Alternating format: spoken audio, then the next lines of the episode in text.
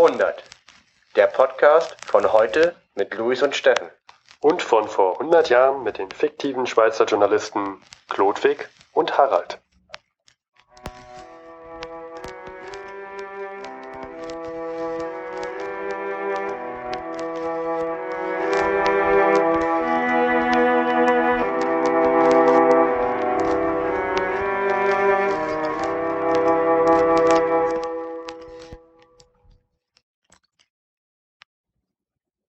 Herzlich willkommen zur 24. Folge von Verhundert. Diese Folge ist mir eine besondere Ehre einzuleiten, denn es ist nicht nur irgendeine Folge, es ist eine besondere Folge. Heute, von vor 100 Jahren, war der 27.06.1915 und heute, vor einem Jahr, war der 27.06.2014. Hier ist Luis und Und Steffen von der Spree, hallo. Und was war heute vor einem Jahr, Steffen? Heute vor einem Jahr, am 27.06.2014, kam die nullte Folge von vor 100 raus. Uns gibt's seit einem Jahr. Wir haben das verflixte erste Jahr geschafft, Luis. Ja, Wahnsinn. Wer hätte das gedacht? Besonders, so. besonders nach dieser zweiten Staffel, äh, wo wir gefühlt bei jeder Folge gesagt haben, oh, das wird zu viel. Oh. Aber wir haben den Zwei-Wochen-Rhythmus eingehalten. Hat Wahnsinn. richtig Spaß gemacht. Mhm. Apropos Staffel, wir können ja nochmal unser Konzept wiederholen, wie wir uns das gedacht haben. Wir haben uns das gedacht, auf ein Jahr machen wir 20 Folgen. Diese 20 Folgen teilen wir auf in 10 Staffeln und 10 Staffeln. Und jetzt haben wir die erste echte 10er Staffel geschafft. Wir haben dieses Jahr 10 Folgen gemacht. Jetzt kommt eine Sommerpause. Und wir fangen uns im Herbst die zweite Staffel an mit genau 10 Folgen bis zum Jahreswechsel. Ja, Steffen, Zum Herbst, also die nächste Folge? Die nächste Folge zur, zur Herbststaffel oder Winterstaffel wird die, wird am 17.8. herauskommen. 17.8. rot markieren im Kalender. Jetzt sofort den roten Stift rausholen. Jetzt und ja, genau. 17.8. markiert. Super. Die, die machen wir vom Chaos Communication Camp. Wir werden viel zu erzählen haben. Und wir haben auch viel vor, jetzt in dieser Sommerpause, wo wir sieben Wochen Zeit haben. Wir wollen migrieren von Skype auf Mumble. Mhm. Das wird eine Herausforderung. Auf Ardour sind wir schon. Wir fangen ja schon an, mit Ardour aufzunehmen, aber das ist noch alles nicht so, Ja, also wir uns ich das vorstellen. will mit den Einspielern, da möchte ich gerne noch ein bisschen was optimieren. Das, das ist, das, ich habe da noch Optimierungspotenzial nach oben.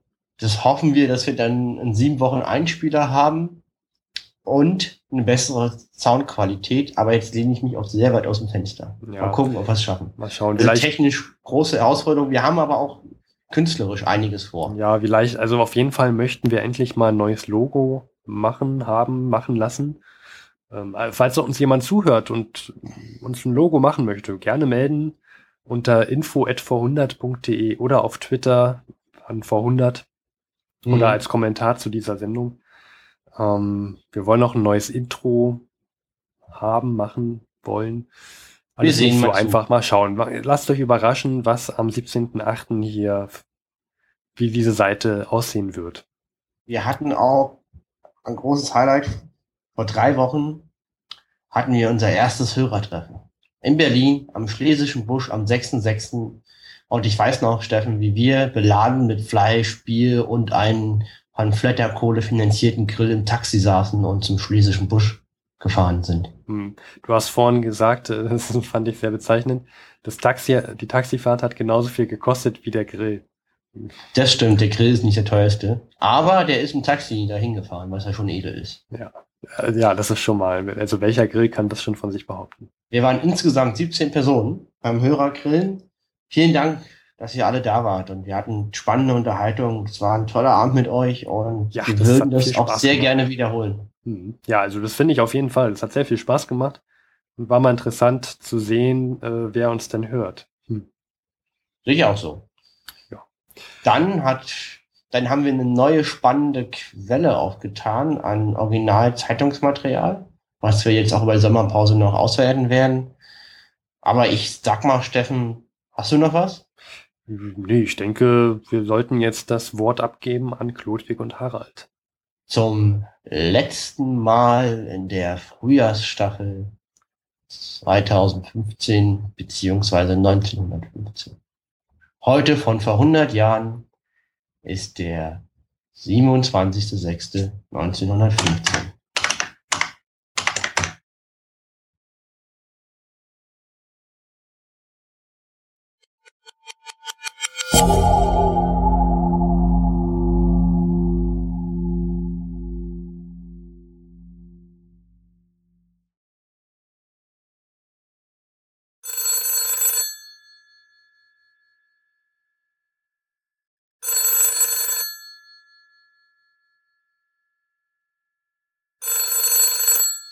Wo wir hier.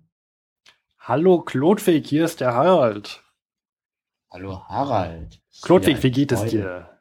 Ist eine Freude. Ja, Gut geht's mir. War eine stressige Reise, aber es geht mir gut. bist du wieder gut äh, in Berlin angekommen von deinem langen Urlaub? Ja, bin ich. Also, ist, wie freue ich mich nicht, wieder hier zu sein. Ist so ein bisschen düster alles, aber Berlin im Sommer hat ja auch seine schönen Seiten, muss man auch so sagen. Und Ja, ist nicht die schlechteste Stadt, um seinen Sommer da zu verbringen. mir fehlen so ein bisschen die Berge. Ist etwas flach, die ganze Veranstaltung. Aber es ist, wie es ist. Ich muss ja meine Rechnung zahlen und Ja, jeder muss arbeiten. Ja. Ich, äh, apropos arbeiten, ich rufe dich auch an, um dich zu informieren, dass ich die nächsten Wochen bis wahrscheinlich so Mitte August erstmal im Urlaub bin. uh, Ja. Ich Wo geht's denn werde, hin? ja, Weil ich, Ausreisen ist ja schwierig mittlerweile. Wo geht's denn hin? naja, wir haben ja schon seit langer Zeit eine, eine Hütte in den Bergen. Familie besitzt. Ah, der feine Herr. Ja. Die eigene Hütte in den Bergen. Und da werden wir uns zurückziehen und ich werde dort meine Ruhe genießen. Und was hast du da vor? Willst du da ein Buch schreiben? Willst du deine Zehennägel schneiden? Ähm, Buch schreiben, ja, sowas ähnliches. Ein Okay. paar, paar Kurzgeschichten schreiben, die mir da so im Kopf rumgeistern, schon seit langer Zeit, aber ich habe keine, keine Zeit dafür gehabt. Hm. Ja, und da im See, im See baden, wir haben auch einen kleinen See dort. Klingt spannend. Ja, Total. Äh, und was für Geschichten? das wirst du dann schon hören, falls ich sie vorlesen möchte. Gib bloß nicht zu viel Information. Ich bin etwas geheimnisvoll in dieser Sache. Wo ist denn deine Hütte eigentlich, wenn ich mal fragen darf? Als ob ich dir das jetzt sage, so wie ich dich kenne, kommst du denn dahin? Nee, Ludwig, lass mal, ich möchte meine Ruhe haben. Ich möchte einfach nur meine Ruhe haben mal. Ich möchte einfach mal mit niemandem was zu tun haben. Ja, Ach, dieser, dieser Eigenbrötler. hm. Den einzigen Besuch, den ich da haben möchte, ist von ein paar Bergziegen. So, Okay. Ich habe es verstanden. ja. Ja. Ja. Ich hoffe bei dir, äh, ich weiß nicht, gab es irgendwelche Neuerungen bei dir? Bleibst du jetzt in Berlin eigentlich? Nein. Ich bekomme eine einzigartige Karrierechance. Hm. Wirst du wieder versetzt? Ja, die, die, die, die deutsche, das deutsche Militär versucht verzweifelt, das ramponierte Image aufzupolieren und jetzt haben ausländische Journalisten aus neutralen Staaten mehr Bewegungsfreiheit als vorher. Und ich sag mal so, ich breche auf und betreibe eine Reportage in Frontnähe. Eine Reportage in Frontnähe. Ja, aber ich kann dir nicht sagen, jetzt kann ich es dir heimzahlen, was ich mache und wo ich das mache. Das klingt ja sehr geheim. Ja, hättest du mir gesagt, wo deine. Hütte ist, hätte ich dir ja vielleicht was verraten, aber so, Nein. nein, da sage ich dir nichts, was ich mache. Ja, der Unterschied wird aber sein, dass ich das eh erfahren werde, was du da machst, weil du wirst ja darüber schreiben. Meine Hütte Das wird aber auch noch nächstes Jahr für dich geheim bleiben. Aber pass bloß auf, dass du da nicht als äh, Spion an, aufge, aufgefasst wirst. Äh, ich habe da was gelesen heute in der Zeitung von Jena, in der jenaischen Zeitung. Kennst du Arth- Arthur Weiss? Der kennst du wahrscheinlich nicht, aber Nee. ich, ich war ja mal in Paris, habe den kennengelernt. Und der hat eins der erstklassigsten Hotels in Paris. Ähm, falls du da irgendwann mal wieder hinkommen solltest und der Krieg aus ist, dann geh auf jeden Fall zur Chambre de Élysée. Ah, okay, und, und ich im Lotto gewonnen habe. Mhm. Und na, vielleicht gebe ich dir das auch mal aus. Aber jedenfalls ähm, Oh, wurde diese, oh, du machst mich, Bei mir rollen sich krass die Füßnägel rückwärts. Tja, ähm, ich bin in Urlaubsstimmung. Auf jeden Fall wurde auf dem Dach des Hotels eine Station für drahtlose Telegrafie gefunden, wie diese Zeitung da schreibt.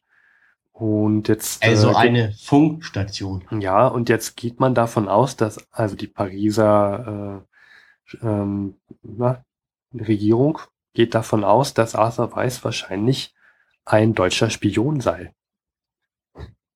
Okay. Pass, pass bloß auf, dass, äh, obwohl du Schweizer bist und da offiziell hin darfst an, der, an die Front, aber pass bloß auf, dass du da nicht irgendwie als Spion aufgefasst wirst. Also ich bin froh, dass ich weder Arthur Weiß bin und in Paris, also ne, jetzt Arthur Weiß heißen und in Paris sein ist schlecht. Ja, wobei, also ich muss, ich muss das noch weiter verfolgen, weil diese Zeitung aus Jena besteht eigentlich, es ist eigentlich ein Käseblatt muss man wirklich sagen.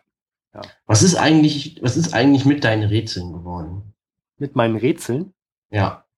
Ähm, die löse ich jetzt noch. Ich, ich, ich hole mir jetzt heute auch gerne, habe ich mir die, die äh, Zeitung hier Wiener Bilder geholt. Die kommt oh. auch nur einmal in der Woche.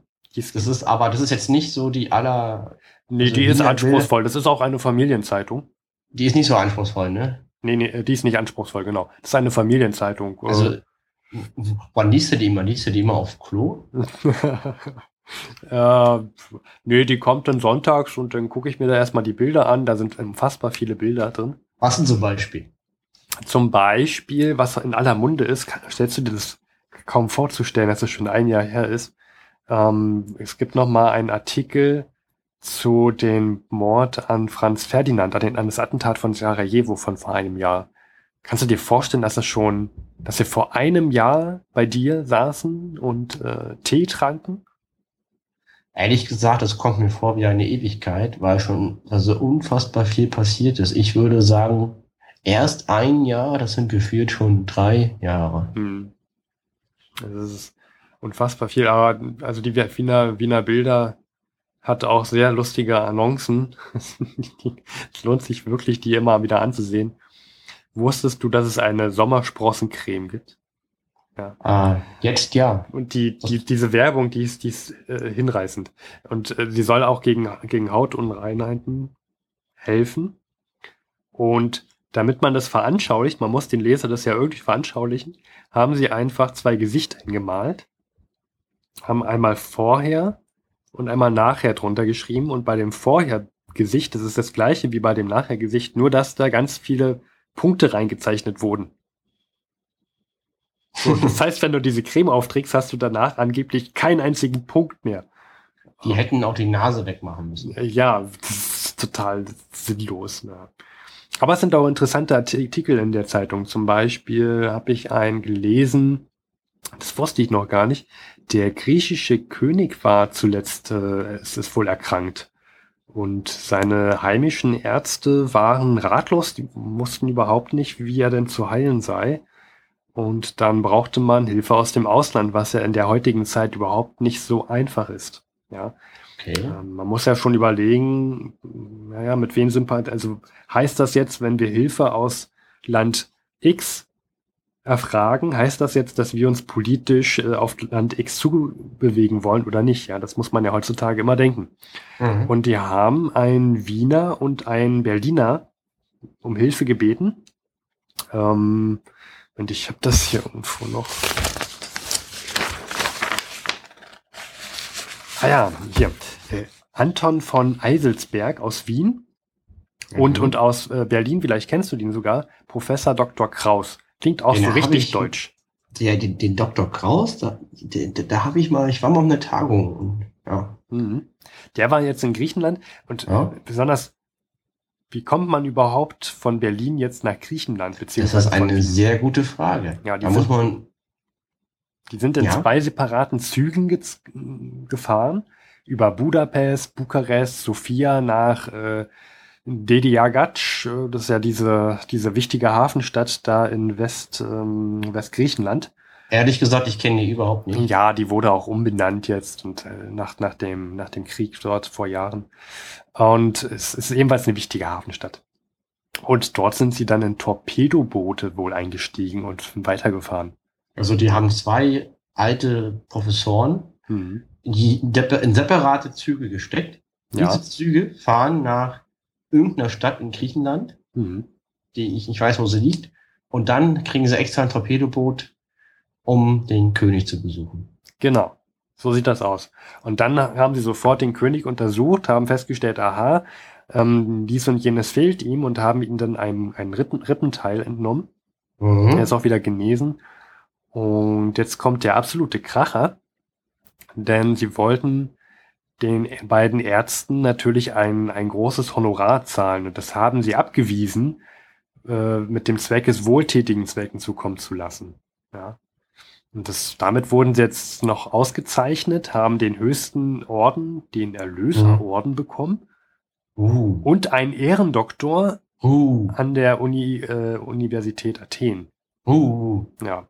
So, und jetzt am Ende des, des Artikels schreiben sie, schreibt der Autor, hm, dass sich jetzt Griechenland wohl den Mittelmächten äh, zugewandt fühlt.